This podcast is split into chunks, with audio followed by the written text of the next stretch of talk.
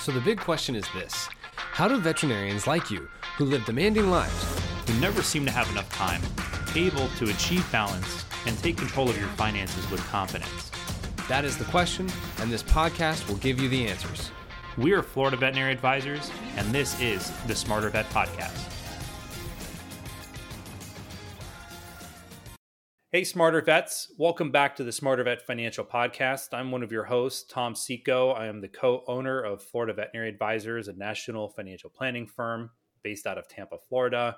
Before I jump in here and I introduce our guest that we have, I, want to make mention that if you are an active listener to our show and you are hearing, you know, you're finding the topics to be great, you're really enjoying the, the discussions we're having, please make sure to take an episode or two and share it with some of your friends, some of your colleagues, others that you know uh, and we really would love to just get some love from you as well. If you go rate us, leave a comment, uh, even if you go on our Facebook page, the Smarter Vet Financial Podcast Facebook page, uh, we'd love to just hear how what you think about the show. Uh, what your thoughts are, if you have any ideas of what you want us to talk about. And also, just if you are looking for other great resources, always look through our website at Florida Veterinary Advisors.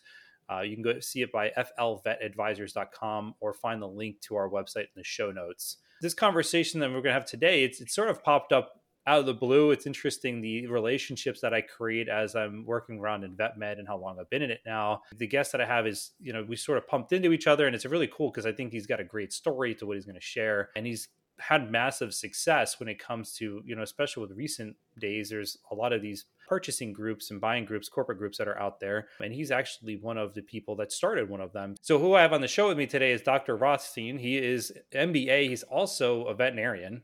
Uh, he is one of the founding partners of Mission Veterinary Partners. Uh, he's kind of a little bit more silent now these days and doing more of these speaking and everything else. But I think it's great to hear what he's been through and where he's at his life. Um, and I appreciate you joining me today, Jeff. Thanks for being on the show. Thanks for having me. Um, glad to be here. Absolutely. And, and, and, happy to share some of my story. Yeah. So for those who, who haven't heard of you before, this is the first time they've ever, you know, ran across your name. I'd be, if you don't mind just giving a little bit more of, you know, how did you start into vet med and, you know, where you've gotten up to this point in your life? How did you, you know, what was been the transition of events that you've gone through? Sure, a little bit of a long and winding road, but in short, um, and I'll try to keep it brief. I attended University of Michigan in my freshman year. I had a work study uh, job at the hospital at the medical school uh, with a researcher who was uh, Dr. Stanislaw Pasek. He was an exiled cardiologist from Poland, and so they had him uh, doing uh, running a research lab here, and I was taking care of the dogs as part of my uh, work study program. So I came in probably a little more pre med. Most of my buddies from high school are pre med. And um, I did have a background of a father that uh, is in in science, a scientist and researcher, and grew up in Vermont with a hobby farm. So I certainly grew up with a lot of animals. And so at the hospital, I ended up working pretty closely with the lab animal veterinarians and got really uh, interested in, in veterinary medicine. So some people grow up knowing that's exactly what they want to do. And for me, it, it kind of hit there in, in college.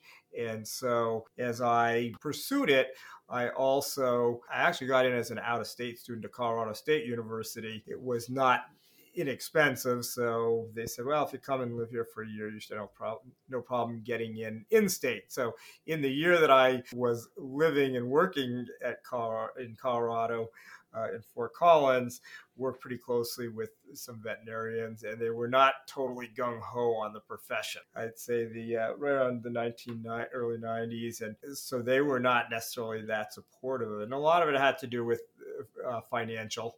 And so I kind of looked at okay, a lot of my buddies are going to medical school, and there's a pretty big disparity income wise. So I kind of took it on myself as a goal to put the business side to veterinary uh, medicine or to the practice part of the profession because I saw a lot of opportunities. And so, one of the things that's great about Colorado State, they encouraged me to do a joint DVM MBA program.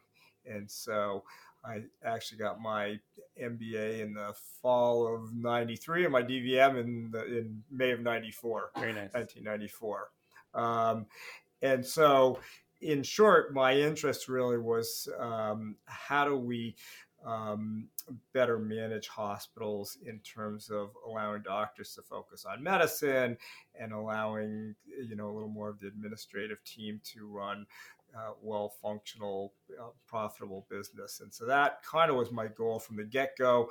After I graduated, I came back to Michigan and worked at uh, it's called PVH, Professional Veterinary Hospitals. It was one of the very first groups of um, practices in the country. So there were like 12 locations. That ended up getting bought out very quickly mm-hmm. by a private equity group out of Philadelphia, which ended up selling to VCA. Um, so nine months out, I ended up um, purchasing my first hospital with a $10,000 deposit off my credit card. Oh, nice and I had an option to. This is April fifteenth. I remember that day. Uh, I had an option at the end of the year to either lose the deposit or own the practice. And but I took over management uh, that first, uh, you know, from the moment I uh, arrived at the practice, and the doctor there. It was called the Elm Animal Hospital. Edward L. Mapes, good veterinarian, young guy, just did not like dealing with clients very much and so he was um, finished practicing at a pretty young age. And uh, at the end of the year, I ended up um, having more money than my starting salary in the bank. Of you know, I think my starting salary was thirty two thousand five hundred. Wow! and that was with an extra bonus for having my MBA. But uh, at any rate, um, I really enjoyed the ownership part. That was almost an hour from my house, and my wife's like, "Why are you buying a practice that far away?" And I said, "Well, because I really believe in multi-practice ownership." Um, and so, basically, from day one, I really looked at um, the benefits of group practice. I, I just believe that um, you you know if you're in one hospital every day for you know 30 years kind of the Beatles song stuck inside these four walls, never getting out of here. Uh, I thought that you know you would learn a lot from uh, working with other colleagues and um, just sharing best ideas and so on. So over time ended up owning up to about a dozen hospitals and some of those I sold to some colleagues.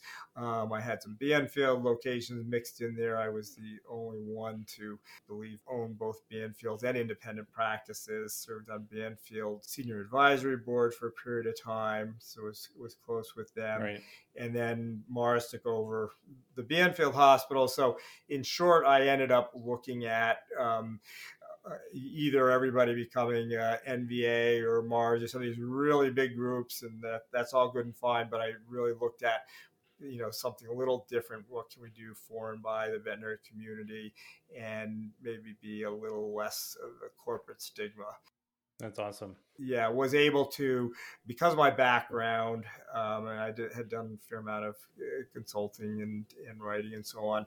Was able to uh, connect with a number of private equity firms and be involved in merging our group with uh, Mission Veterinary Partners. So that was in 2017. So we're five years old and about a little over uh, 325 plus hospitals. So an interesting period for sure.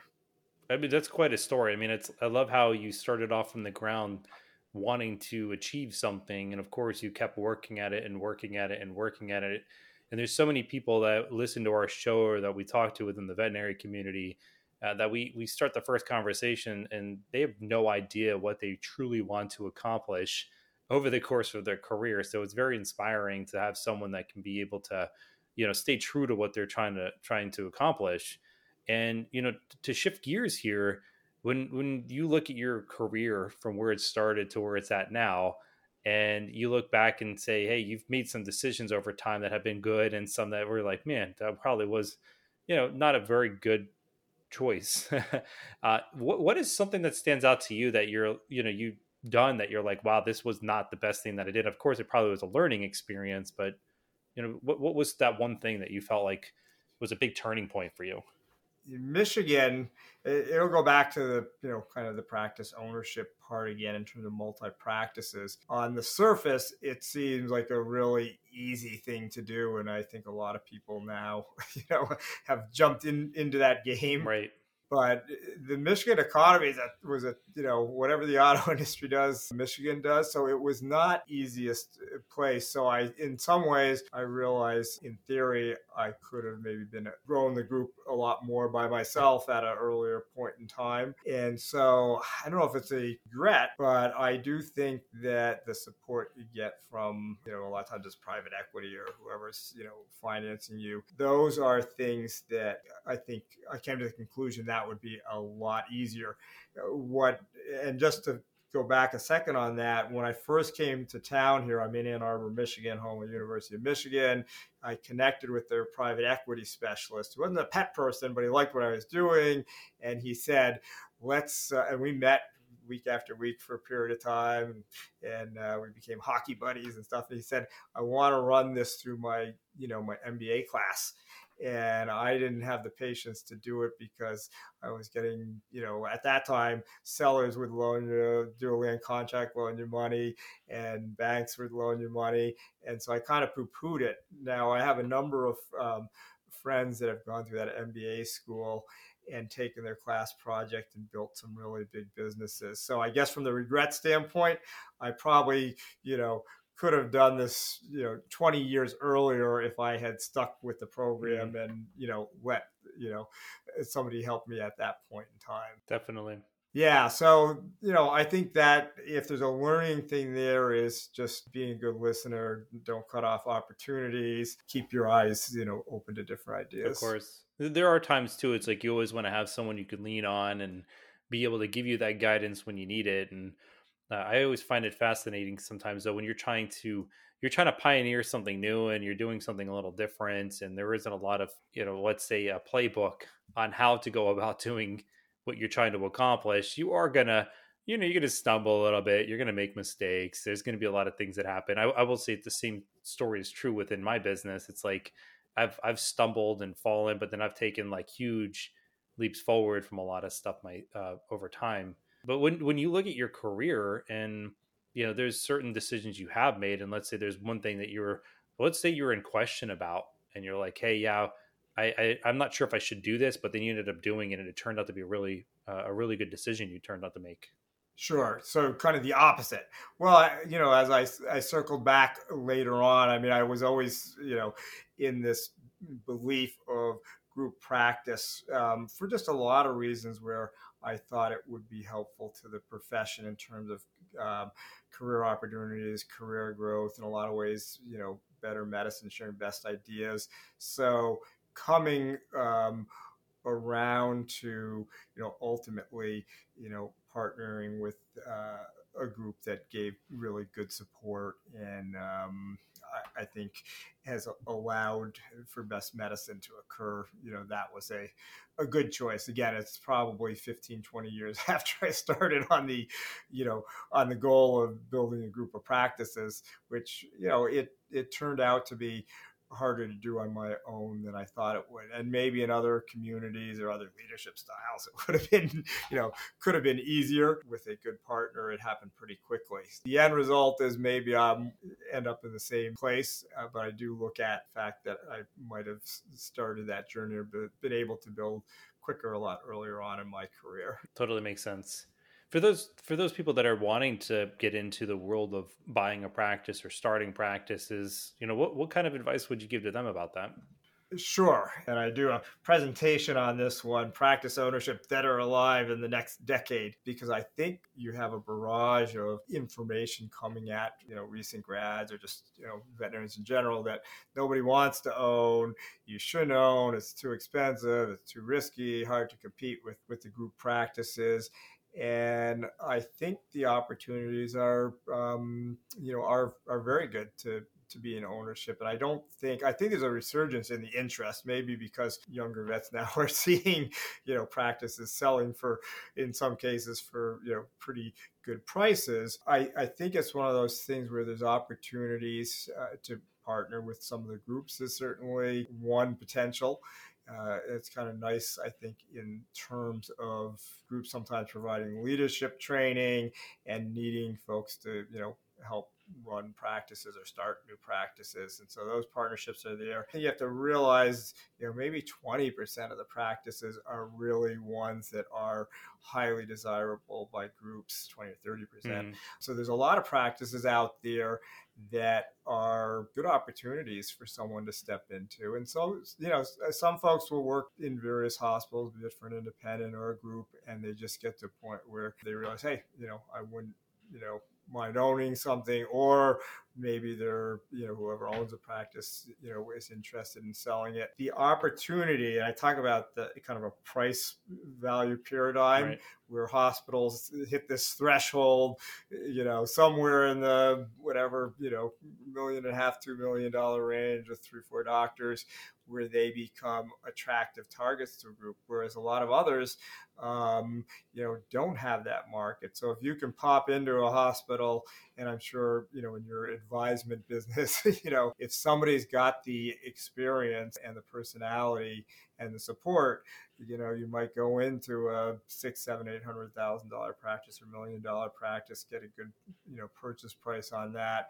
And especially in this environment now where the demand's so high you know you might build that up three to five years to a million and a half two million dollar practice and reap the rewards of a much more valuable practice. So again, I think the opportunities are there. I think there's people that are cut out for mm-hmm. it. And I think there's a lot of support from the banks. There's also, and I get letters a lot from people wanting to sell their practices that, you know, aren't finding buyers. And there certainly is still that no low practice out there where, right. you know, they're doing a certain amount or they're in an area that's just, you know, not that sexy for general population of veterinarians. Yeah, I think ownership for the right person can be great and it can again be part of a group or independent. Right something that I always like to think of, and I think what you're sharing is very, very valid. And I'm sure, especially with a lot of your experience that you have, and I, I always just something to add to the end of this is uh, one thing is when you are going to be acquiring or starting a, a veterinary practice is you should always go with the mentality of being a business owner first and then a veterinarian second. And I find time after time, I was actually talking with a couple practice owners recently where, you know, when I start asking them just simple things of like, what did you do in revenue last year and what was your profitability? And when they look at me funny, like they're like, I don't know those things. My accountant knows them. I'm like, that's pretty much like yeah. business 101. Like those, you should at least know those numbers at the minimum. Yes. It's really good what you're what you're saying here. The the other thing I will add when people go for marriage counseling, I don't mean, you know, when you're married, but before you get married, you know, just to, you know, make sure it's a good fit and it's compatible. I mean, I'm sure you go through this with folks. If you're thinking of owning, I think there's a whole litany of questions you really want to answer and then do some personality mm-hmm. typing and so on to make sure you're a good fit for it because as you said, people can go into it for the wrong reason and then it can be very stressful. And i think that's what a lot of people you know uh, are led to believe. Nobody wants to own. It's too stressful. Da da da da da. Um, there are more than a handful of veterinarians that are you know really good you know business people. So it doesn't mean that you know just because you have a, a veterinary mind or a medical mind that you can't also be a good business person so as you said making sure you enjoy that business part because you get a sleeper practice in the right area and and you're hungry to build that business yep. you can sometimes do that very quickly absolutely well, I appreciate some of your insights and these things. I'm sure the listeners who are who are listening are going to take some good snippets from this today. And to, wrap things up, completely unrelated to veterinary medicine, if you were to define yourself as an animal, what animal would you be? I've always been the wolf. The wolf. Tell me more. Yeah, for a lot of reasons. You know, that probably is my early interest even in veterinary medicine. I took out these. I remember like in in middle school walking around kind of nerdy with these books on the wolf. L. David Mech, The Wolves of Isle Royale, Michigan was a big one. I just always had a fascination. I'm a big wilderness camping person and so on, and I love wildlife. And so that was always my animal that kind of runs free and, and wild. And so, and I think it's a beautiful animal. So that that's awesome. My animal of choice. Cool. Well, thanks again for being on the show. I really appreciate your time and your insight. I hope people just enjoyed just as much as I have today. Great. Thanks so much for having me. Absolutely. Well, for anyone, you know, if you're ever, I'm sure at some point, if you want to connect with Dr. Rothstein or if you're, you know looking for him and you bump into a conference, I know he's out and about as well. If you have any questions, if you want to pick his brain at some point, he's around. But again, if you are an active listener, we'd love to hear some feedback from you and uh, you know show some love. Share this episode or two with some of your friends that you know. Again, this is Tom Seco wishing you a lifetime of financial success. Don't forget to visit our website and sign up for our newsletter. By subscribing, you'll be the first to know about upcoming RACE approved CE webinars, podcast releases, short presentations, and articles that we publish. Make sure to like us on Facebook, follow us on LinkedIn, and subscribe to our YouTube channel.